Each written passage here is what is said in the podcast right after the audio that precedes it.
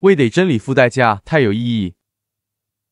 年轻人搞点事业不容易，多数人他坐不住啊。你的心的静能坐住，愿意花时间。说别人打呀闹呀打情骂俏啊，我顾不上，我没那些时间，我这业务我还忙呢，没工夫。你们打你，你们闹你们的，我没工夫，我得把这个整好。他是专注执着的，才能搞成事。其实现在不是差的精力，不是差的业务，业务提高可以查资料啊，是吧？哎，再说你还有这个基础，有这个基础，你有这个头脑，有这个特长，就差下功夫，就差这儿，其实是吧？是。你看年轻人学点业务，懂点技术，做成事儿。有没有成年人容易一些？你看看各国选总统，有没有二三十岁的人选的？没有。为啥呀？各方面资历都不够，是吧？阅历浅，头脑没成熟，看事儿不全面。哎，完了，胆识啊、智慧啊、能力啊，各方面都没长到份儿。另外还有一个关键原因，就是人年轻，很多事儿容易冲动。再一个呢，年轻他在世上得挺多事儿还没有经历，很多事儿没有见识到，所以说很多事儿对他来说都会哎成为试探、引诱。就是年轻人要干成事儿啊，很不容易，很不容易。哎，不管你学了啥，搞什么专业，又干成一件好事、大事，做成一件事，就搞成事业，那很不容易，试探太大。一般这个五六十的、七八十的，世事这些事儿经历的差不多了，哎，世界观呢，基本上都定型了。婚姻呢，失败、挫折呀，各种试探呐、引诱啊。外界这些事儿啊，他都经历过了，从那里走出来了。哎，像你们这个岁数，二十来岁，外边挺多事儿，还对你们来说是个谜呢。啥事儿都想尝试尝试，对什么事儿都感觉挺新鲜、挺好奇。你没经历过，把人总觉得心里惦记是回事儿，觉得外头花花世界不见得那么不好吧。不见得那么差吧，尤其这个年龄，在这个社会环境之下，哎，人听到的、看到的，人也没有准确的分辨，他不知道什么事儿对他是试探，不知道什么事儿对他是祸，哎，是引诱，不知道这些事儿，所以说，年轻人相对来说比成年人脆弱的多。危险的多，因为就这个年龄，脑袋里头知道的事儿，心里头所能看透的事儿，所装的事儿，他对这个世界好多事儿都是个未知数，都是陌生的。所以说，好多事儿他不经历，他总也看不透；不经历、不见识，他总也不知道这里头到底是怎么回事儿。所以说，人要尽本分，在一个。一般的环境里就很难站得住。如果在教会，在这样的好的环境里头来影响、影响、影响个十年八年的，你上三十来岁、三十五、四十，你就稳定了，心就定下来了。哎，但是在这样一个环境里头，你心都定不下来，那就很麻烦呀，很危险。信神尽本分，这是人生正道。选择的是对的，神恩待人有这个机会，尽上受到之物的本分。在你们这个很年轻的年龄，妙龄可以说是能尽上本分了，这是神的恩待。哎，你们也配合，但是一不小心，如果说受一件小事儿左右辖制，本分不能继续了，受影响了，哎，或者是有可能搅扰你的本分了，甚至呢让你的本分终止了，你说这是不是遗憾的事儿？哎，这是很可怜、很遗憾的事儿。所以说，你们平时啊就得常常在一起祷告，安静下来。哎，那些与己无关的，现在不应该考虑的问题，先别考虑，把那方面的心先关闭，别考虑。自己岁数还小，年纪还轻，别着急考虑。哎，人生大事儿，它不是光婚姻，不是光工作、前途，或者是安身立命，不是光这些。也不是说在社会上急于找到你的位置，这个都不是最重要的事儿。最重要的事儿是什么？过去说婚丧嫁娶，这都是大事儿，是吧？是。现在看这是不是最大的事儿？不是。啥是最大的事儿啊？先尽好神给自己的托付，先尽好受到之物该尽的本分和功用。哎。这是该有的心智，是吧？现在你们信上神了，尽上本分了，哎，人生方向起点对了，这个没错，是正确的。那接下来的事儿呢？接下来的事儿是什么事儿？知不知道？在生命进入的道路上扎下根基。哎，这事儿说对了。在追求真理的道路上扎下根基，确定人生的目标与方向。哎，让真理在心里扎下根基，这样你就是真正神拣选、神预定的人了。哎，这根基现在扎下来，你们现在根基还不稳呢，别说大风了，就小风一刮，你们随时都能晃。这就可以说是还没根基呢，很危险呢。是吧？人生目标确立了，自己的追求方向确立了，这一生要走的路确立了，定下来就得。哎，把这些目标、人生大事都给它定下来，定下来这几年就安定下来，为这一个事儿，为这一个目标努力花费，下功夫，付代价。其余的事儿呢，先别考虑。为啥不考虑呢？说你要再考虑那些事儿啊，你这个事儿就不是主要了，其次了。你又要考虑找工作、挣大钱、发大财，在社会上站稳脚跟，找着自己的位置，又要考虑婚姻、找对象的事儿，这几个大事儿了。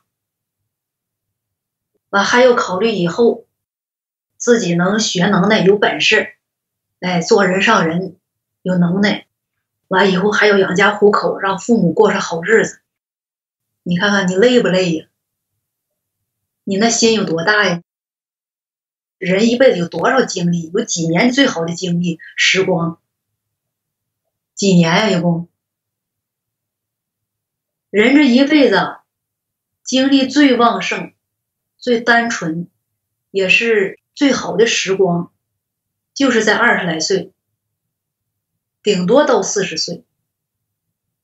你们现在是不是二十出头了？都是。有没有二十岁以下的？没有。哎，都不小了，顶多到四十岁。这最好的时光就在这个期间，在这个期间。你们要能把信神该明白的真理都掌握了，完了再能进入真理实际，接受神的审判刑罚，接受神的熬炼试炼，达到啥呢？是无论什么情况下，我都不否认神了，这是最基本的。另外一个呢，谁拉我，谁拽我，哎，或者是我以后结婚找对象。我也不能放弃我的本分，放弃作为一个受造之物该做的。再一个，就是以后神不要我了，我还能追求真理，还追求走敬畏神、远离恶的道路。哎，你得往这上面够，往这上面够，你这几年这就不白活了。你如果这几年就这十来年的功夫，把你最好的时光，你尽琢磨找什么好工作，哎，在社会上扎稳脚跟。再一个呢，琢磨找一个什么好对象，物色一个谁跟我比较对心思。谁我比较看得上，谁对我感兴趣，物色一个这样的处处，一边处着一边尽着本分，一边处着一边信着神，两不耽误。结果几年下来，信神的一点收获没有，对象是找成了，结婚了，生子了，成家立业了。结果信神的事儿呢，啥也没得着，最好的时光错过了。你到四十的时候，你一看，哎，是有家了，自己是不孤单了，也有子女了，但是你的枷锁你也脱不去了。枷锁带上了，啥枷锁？你得养家糊口啊。现在你是一张嘴，有人养活你，神家养活你，你啥也不用愁，你就只管尽好本分，追求真理。你一拉家带口，你得养活家吧。你不养活谁帮你养活？你能让你父母养活吗？不能吧？你自己还得养活自己呢。那组建一个家庭那么简单呢？就俩人你好我好，有一张床，有一个写字台，有个炉灶，就过上日子了，是那么简单吗？不是。娶个媳妇，你看，哎，人家穿金戴银，咱也得买。置，找个丈夫说，哎，人家买车，咱也买一部车吧，贷款，贷完款。妥了，成车奴了，这小套就拉上了，枷锁带上了，好日子开始了，是好日子吗？不是，完了心里有事也愁啊！哎呀，还想信神，还想把那个关于什么是信神这方面真理好好下下功夫弄明白，这多少年没弄明白，净处对象了，净搞没用的了，这也没精力了。有点精力，老婆还叨咕了，去挣钱去。你看人家谁谁谁，人家拉个头发都花四五百呢，你看我呢，成天披头散发的，连个人样也没有，不就成黄脸婆了？嫁给你真倒霉。当时的甜言蜜语都没了，哎，你就寻思祷告一会儿吧，安静一会儿吧，自己学首诗歌吧，充实充实灵里的光景吧。孩子过来了，爸爸。人家孩子学舞蹈呢，一个月两千，我也想学。你看我长多好看呢，我要不学舞蹈，这不白瞎这长相了吗？琢磨琢磨，孩子既然张口了，那就去去报名吧。一报名，一个月两千，一掏兜两百块钱，就光够个押金的。那剩下那一千八咋办呢？挣下，回家。跟老婆一商量，那这孩子这名得报啊，不报呢，咱对不起孩子呀。孩子有这特长，别让孩子屈着，大人勒紧裤腰带过日子行啊？别勒着孩子呀。那去挣去吧，去挣钱，上哪儿挣去？又该挨骂了，瞅你这个窝囊废，一千八你都弄不来呢，抢去，抢银行去，有那个胆儿吗？抢银行的心思都动了，你说还有心思信神吗？就剩哭了是吧？这个时候该哭鼻子了。哎呀，回想当初啊，年轻，年轻，一切都是那么简单。那时候那么多年轻人在一起过交个生活，尽本分，一起唱诗，一起聚会，那日子该有多好啊！要再回到那个时候，可就太好了。可惜呀。世界上没有卖后悔药的，可惜没有一个人的时间是能倒流，倒不回去了。你看，听 CD 碟子、DVD，你能倒，但是这事儿到不了。人生没有回头，再重过一次的，就一次。所以说，这机会呀，过去了，它就不再来了，过去就不再来了。有些人还在那糊涂呢，成天做梦，做啥梦呢？这真是的，还早着呢。吃喝嫁娶一切都正常，也不差我这一个，是不差你那一个。那有时候神拯救人，就一个人，剩下人都毁灭。工作该结束的时候，就剩这一个人，他就把这一个人接走就完事儿了。其他人可以不要，这是神的性情，人看不出来，人看不透。挪亚那时候死多少人呢？挪亚造方舟，造了上百年，上百年这些人都不知悔改，最后神只把挪亚一家八口招呼走，上了方舟，之后剩下的那些人都咋办了？全部毁灭了。不能蒙拯救的人类，在神眼中那就是臭虫，是蚂蚁啊！哎，你看神拯救人期间，神的性情有怜悯，有慈爱。有宽容，但是拯救人的工作结束的时候，那宽容就没了，他就收回去了，就只剩烈怒、威严了。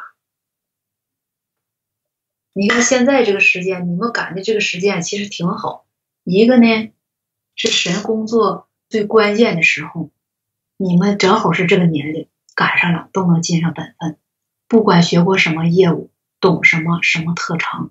哎，总之，借着自己有这特长，来到特殊的地方，尽上本分，这是神恩待，这个是人都很难碰得上的机会，是吧？是，这是一方面。另外一方面，现在你看这个外边这世界大环境，现在三十岁、四十岁不结婚的人多的是，没人笑话；大龄剩男、大龄剩女多的是，没人笑话。在西方，光棍啊、寡妇、啊、独身呐，多的是。或者说填表，填你的婚姻状况，single，哎，人家看着还挺羡慕。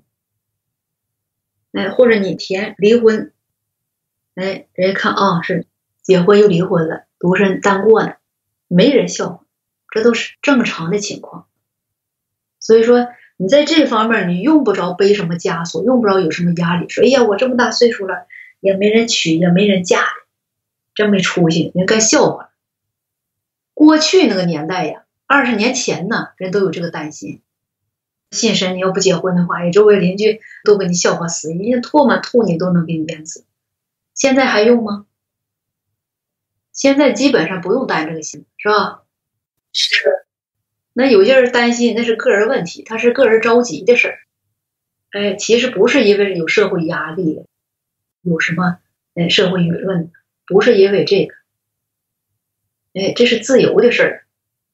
现在那个职业女性，你看到四十来岁不结婚的有的是，独身的有的是，男性也是四十来岁，哎，刚处女朋友，或者是刚忙完事业。事业刚稳定才找，这也有的是。所以说，多数人二十来岁时候说还不考虑这个，这算正常，不算变态，不用有心理压力，是吧？是。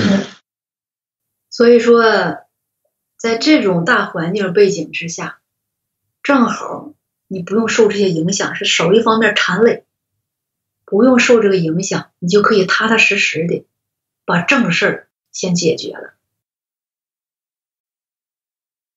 你们现在缺不缺吃的？缺。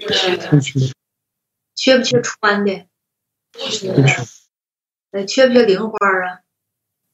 也不缺。那可以说，这个日常生活方面，个人没什么大的难处，是吧？是。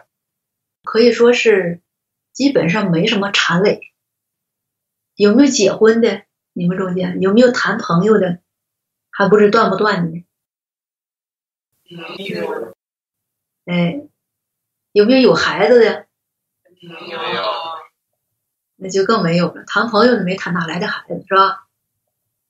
那父母不用说，都有。哎，只不过有的是单亲妈妈。不管怎么说，上面肯定是都有父母。父母用不用你们管呢？不用，不用。一般二十来岁，父母顶多五十来岁。哎，五十来岁，身体要是稍微差点的，他基本上也能自理，还不用你操心呢，不用你料理呢。就像你们现在二十来岁这小孩，能照顾父母啥呀？不是小瞧你们，你们现在照顾不了父母啥。哎，顶多是父母感冒了，端碗水就完事儿了。说熬个粥，你都不知道咋下米。哎，也可能有的人勤快，可能早就学会做饭了，但是你父母也不见得能沾上你的光。基本上是没什么馋累，一身轻，是吧？是。这个年龄在这样的环境里，哎，家庭这样的环境，这就是一身轻。这神对你们最大的恩待呀，给你们这么好的条件，最大的恩待，给你开辟这么好的出路，最基本的条件都具备了，没什么缠累，婚姻状况单身，职业专职尽本分，长相都算优，是吧？哎，智商中等以上都是。哎，都不傻不捏的，文化程度高中以上，是不是都是这个？是。有没有小学的？有没有放牛没念过书的？没有。这个年代没了，除非那农村特别偏僻，像山东那个沂蒙山区那一带，是吧？这个年代基本没有了。独生子女，谁不让孩子早段念念书？念完书之后，哎，以后有个好工作、好出路，是吧？我身体状况有没有残疾？有没有体弱多病的？更是无，是吧？哎，这各种情况都不错呀，你们在人堆里头，那你们都属于是这个条件，就算是特别优等的了，是吧？哎，吃啥有啥，穿啥不差啥。再说现在基本的，尤其父母家里都信的，想要啥好吃的，想要多少钱。一伸手，家里赶紧给，哎，生怕给慢了吧，不要了，是吧？父母都乐不得的，哎呀，我孩子走正道啊，赶紧的支持，全力支持，哎，一丁点的不在你们身上苛刻呀，也不给你们提难处，也不拦阻你们。不过少数的就是半家信的有点难处，是吧？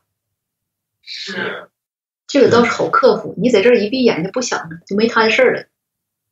他管不着，没他的事儿。他来找，来找说你回去吧，你再找我，我就不认你了。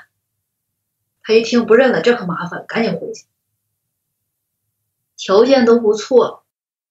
另外一个，你们领受真理怎么样啊？有没有难处？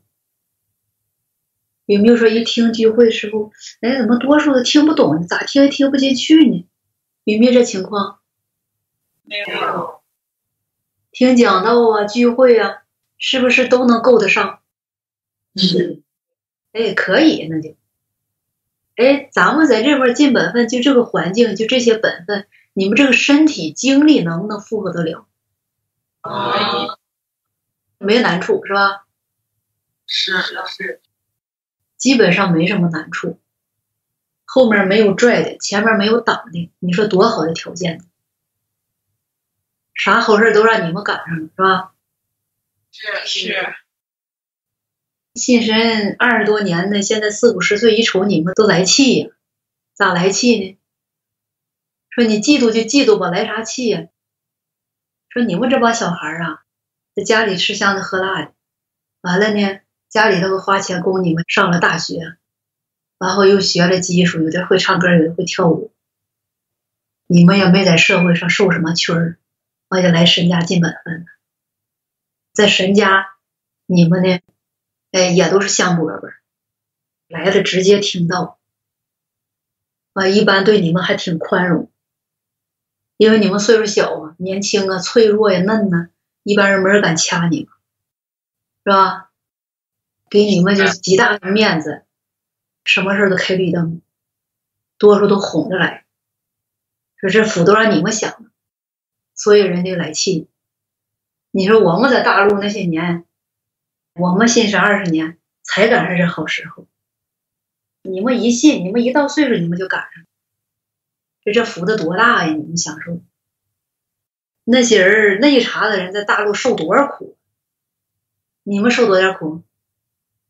哎，你看有些人在地下室一住住几个月呀，上门送饭吃，顺下来，多少天见不着阳光，一见阳光不敢睁眼睛，乌吃乌拉，不敢出去，多少天呢？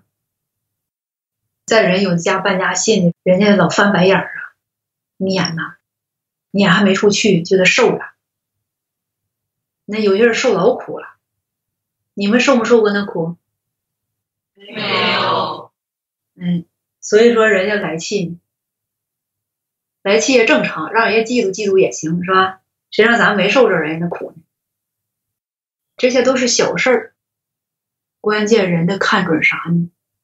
神做事不偏待人，神恩待你，让你享受这个福气，不是为了让你满足肉体，不是为了让你在安逸中不思进取。神无论给你开辟怎样的出路，无论怎么恩待你，他最终只有一个心意，让你明白真理，在这样的适合你生长的环境下，让你明白他的心意，明白真理。神的话，神的真理做到你里面，成为你的生命了。你拿神当你的身生父母了，你能达到顺服神、敬畏神了。哎，别看小小岁数，岁数不大，心智可不小，生命可不小，劲儿可不小，敬畏神的心不小，这妥了，神满意了。神说恩待你没有白恩待，神得着收获了，有成果了在你身上，看着结果了，神付的代价没有白付，神看着高兴。喜悦，这是神的事儿，那是人选择的事儿啊。你看，神在每一个人身上呀，他付的代价哪是你从生下到现在这二十年？不是这二十年，你自己不知道，在神那儿看，你都不知来多少回了。你来这个人世间多少回，你都不知投胎多少次了。这事儿谁管着？哎，神在管着，你知道啥呀？你不知道，你来一次，神就亲自安排一次，安排一次，你这一生多少年，生在什么样的家庭，你什么时候成家立业，在这个世界上你都干什么？你靠什么生活？神给你个出路，让你这一生顺顺利利的把你的使命结束，完成了。等下一次你又来干什么？神还按着你该有的、该给你的安排兑现你这一生。又下一次安排多少次？你在末世这个年代降生了，生在你这样的家庭，神让你跟上神的步伐，听见神说话，听见神的声音，你才活到现在，是吧？是，哎，都多少代了？你都不知来多少回了，那神手一直拖着你，神一直看顾着你，你的长相都不知变多少回了，家庭都不知走多少个，哎，你都不知经历多少个时代，多少个朝代了。神在一个人身上得下多少功夫？有些说我六十年，你看神在我身上下六十年的功夫，哎，神看顾保守我六十年。主宰我的命运六十年，这不是傻话吗？不是一生一世的事儿。那如果光是一生一世的事儿，一辈子的事儿，那神就不是神，神就不具备这样的权柄能力，就不能说是神主宰万有、主宰一切了，是吧？是，神在人身上下的功夫、付的代价，不仅仅是安排你的这一生。说干什么干什么，他是用心在做事，用他的生命为代价做事，带领着每一个人，安排着每一个人的一生一世。就看神在人身上下着功夫，付着代价，还有神赐给人的这一切真理生命。你说人如果不在这最后的光阴里头，尽上受造之物的本分，归回到造物主的面前，人不管过多少世多少代，这是不是亏呀、是哎，是不是对不起神所付的代价呀？是哎，这太对不起神所付的代价。所以说，人这一辈子，这一辈子就不说前面了，就这一辈子，如果说不能为自己的使命舍弃自己喜爱的，或者是舍弃自己的身外的这些东西的话，物质的享受啊，天伦之乐呀，不为神所为你付的代价，不为环抱神的爱舍弃这些，那这人都不是什么好东西，是不是啊？是哎，你付啥代价其实都值，与神在你身上付的代价比起来，人献上那点儿人花费那点儿算个啥呀？受那点苦算个啥呀？你知道神受多少苦啊？人那点儿苦都不算啥，是吧？是哎，更何况现在你尽本分，你得真理，最终啊，能生存下来的是你。人在这段时间，不管受苦也好，付代价也好，其实就是你跟神配合一下。哎，神让这么做，咱听神的话；哎，神让那么做，咱听神的话，按着神的话去实行。哎，别背逆神，别做让神伤心的事儿。配合一下，这一配合人就得受点苦，就得撇弃一些东西，放下放弃一些东西，是吧？是哎，放弃名利呀、地位呀、钱财呀，还有这个属世的享受啊，甚至婚姻呐、工作呀，甚至世上的前途啊，就得放弃这些东西。你放弃这些东西了，你说神知不知道？神能不能看得见？能哎，神看见，神会怎么做呀？不知道神会咋做。神能欣慰，我会高兴。神不是光一个态度啊，神做事儿啊，要不他要求人就没有意义了。他做事儿，他不是光一高兴一抹他胡子，哎一乐呵高兴。你看我付的代价见成效了，人愿意跟我配合，人有这个心智，我得着人了。他不是光一种态度，高兴也好，快乐也好，满足也好，得安慰也好，不是一种态度。他要做事儿。神对人的恩待，对人的爱，对人的怜悯，不仅仅是一种态度，它是一种事实。什么事实呢？神把神的话加在你里面，让你里头得开启，让你看见神的可爱之处，让你看见这个世界到底是怎么回事，让你心里亮堂，明白神的话。明白真理，你看，你该得的，你是不是得着了？是这是不是不仅仅是神的一种态度了？哎，你得着啥了？真理哎，你得着最宝贵的东西。神看着是好的，看着是好的，神就有态度。神有态度的同时，神就会做事儿。哎，人讲话了，哎，你不能光有态度，你得有点实际行动啊。人说我不要，我什么都不要，我对神没有任何的要求。神说那不行，我得赐给你，我得赏赐给你，这是你该得的。你看，你就得着了，你得着啥了？你得着真理了，你得着生命了，你得着对造物主的认识了。你这里还空吗？你里边是不是得到充实了？是哎，你里边一得到充实了，那你活的是不是有价值了？是哎，你看约伯，他求没求满山的牛羊啊，万贯的家产呢？没有他求啥？哎，敬畏神，远离恶，在神那儿看，神说神看着是好的。最后神怎么做了？神光说这么一句话就完事儿了吗？不是，不是，神就要做事儿了。神做啥事儿了？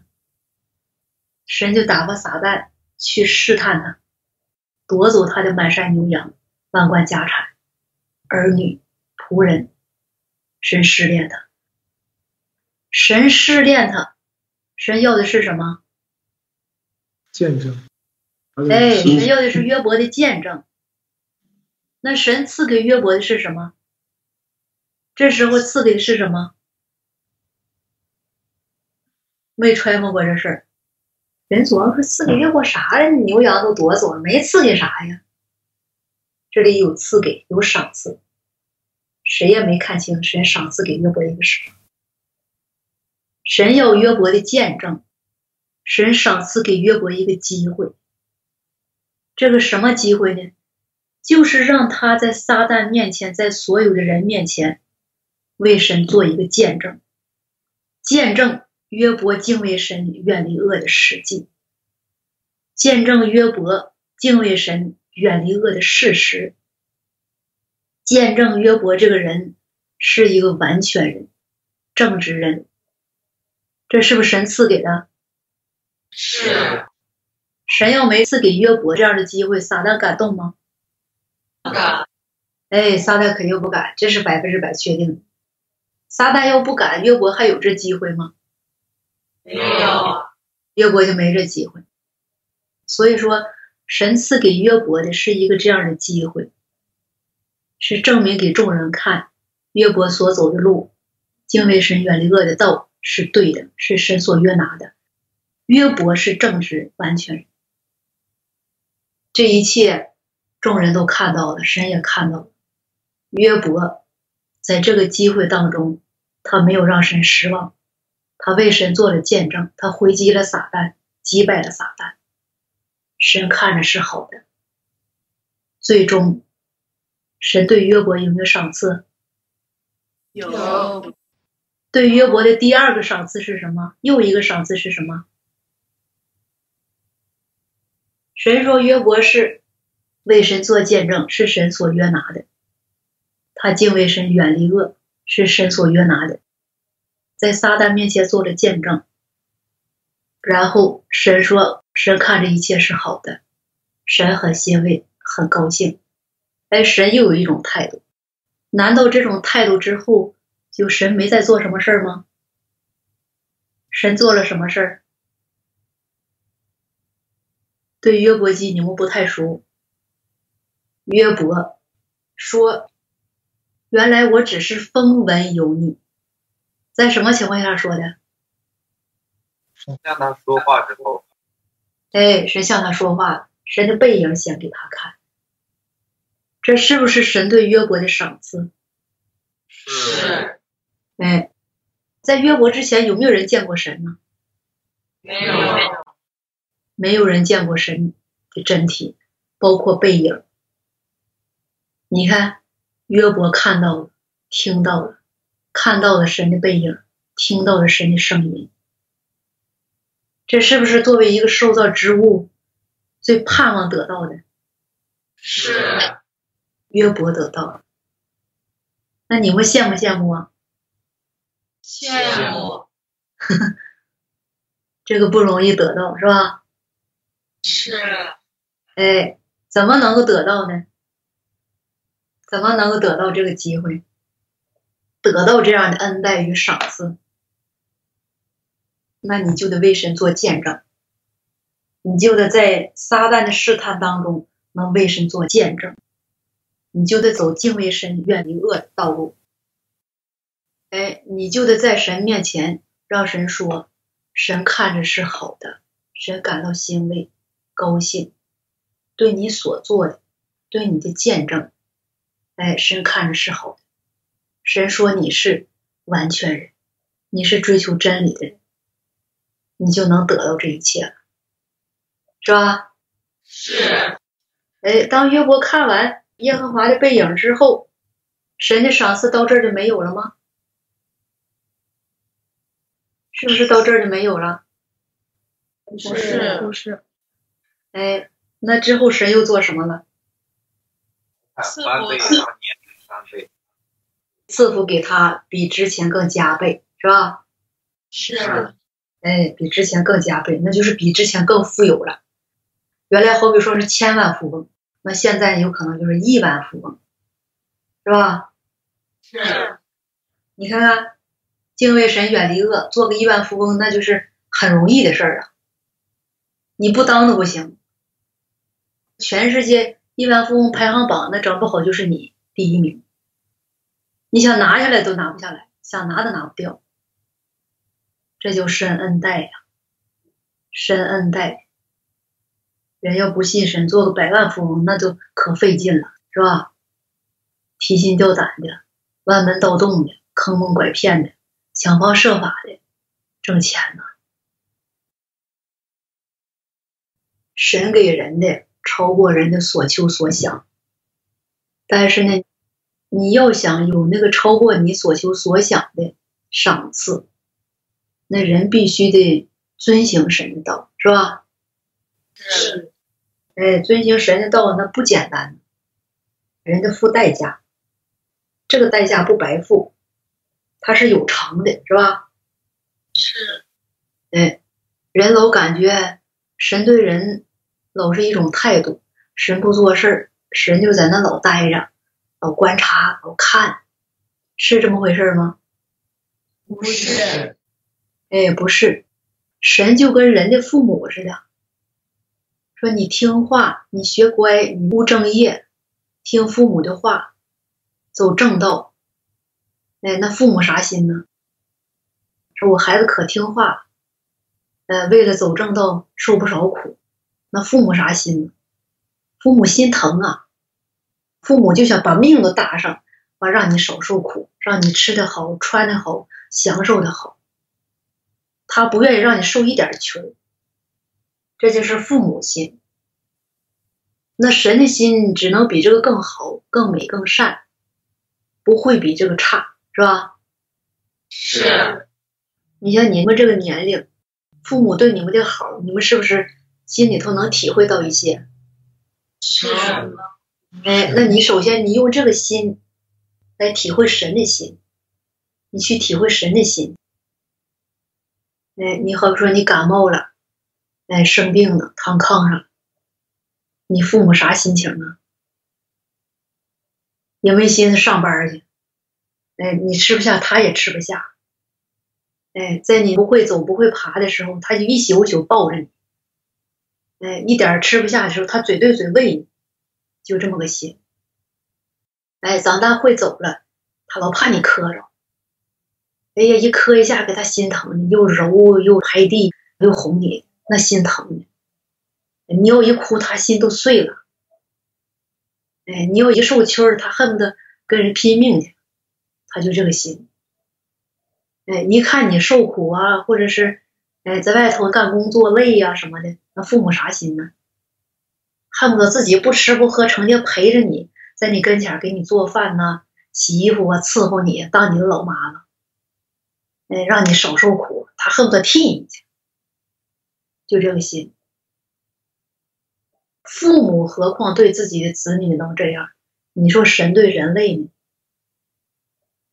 那只能比这个更深切、更真实，不会比这个差。因为人照顾人，他总有照顾不到的地方。神对人那是无微不至，是吧？是哎，你的父母生了你，拿你当亲骨肉，能这么疼你，能这么爱护你、保护你，那你说神亲手造的人，那人是他的啥呀？人是他的亲骨肉，他虽然不是像人那个概念性，但是生下来这是哎有血肉连接的，他是用手造的，但是吹了他的气息，在人身上有神的期待。哎，就是在人身上，神寄托了希望，对人有要求，有寄托的，那不是那么简单，造完人吹口气儿，哎，反正神能耐有的是，这个不要，再找一个。他做完事儿之后，他心里挂记着，人类是他的骨肉，也是他的伴侣，同时呢，也是他寄予一切希望、经营计划一切希望的托付者、承担者。最终要在这些人身上，他又看到希望，又得着结果了。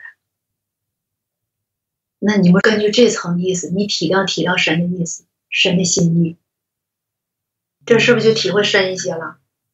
是你看他父母为了让儿女念书啊，出人头地呀！哎呀，儿女在那学习，父母在跟前扇扇呢，一会儿端上糖水，一会儿端上鸡蛋羹，一会儿又给挠痒痒，一会儿又给按摩，哎呀，不知道怎么好，是吧？哎，那心呢，就是看着孩子这样式儿的，他心里一直跟着，围着你转，他围着你转，他是不是在你身上有期待呀？寄托了希望啊！是哎，寄托希望了。你要是不听他，你老忤逆他，他是不是伤心呢？是哎，他是不是难过呀？是那你就根据这个意思，你琢磨琢磨神的心。神在人类身上，不管你多大年龄，你在神眼中那就是个孩子。你说我八十了，谁说你也是孩子？哎，你说我二十了，二十那更是孩子。在神那儿没有年龄区分，在神眼中，人类都是婴儿、孩童。神就这么看待人类，所以说你在他眼中，你是他的骨肉，是他的伴侣，那你怎么能够有资格成为他的骨肉、他的伴侣，让他称心如意，让他满意？这是不是人类值得考虑的问题，值得琢磨的问题？是是哎，你说一个把人类当成亲骨肉，当成伴侣，当成心血代价所付的承受者，神的心是啥样的？他是一个什么样的心态？他能对这些人有什么样的态度，才能有这层关系呢？就说有这层关系，那神的心是什么样的？人能不能体会到一点儿？你说我也没见过神，神在我前几代做的事儿，我也感觉不到。哎，神在前几代的事儿感觉不到，那你现在活着的神在你身上的引导，神所付的代价，你能感觉到吧？你能领会到吧？嗯那你能领会到，那就妥了，证明你不缺心眼儿了。你能领会到这点就足够了。哎，你就值得撇弃一切来跟随神，是吧？是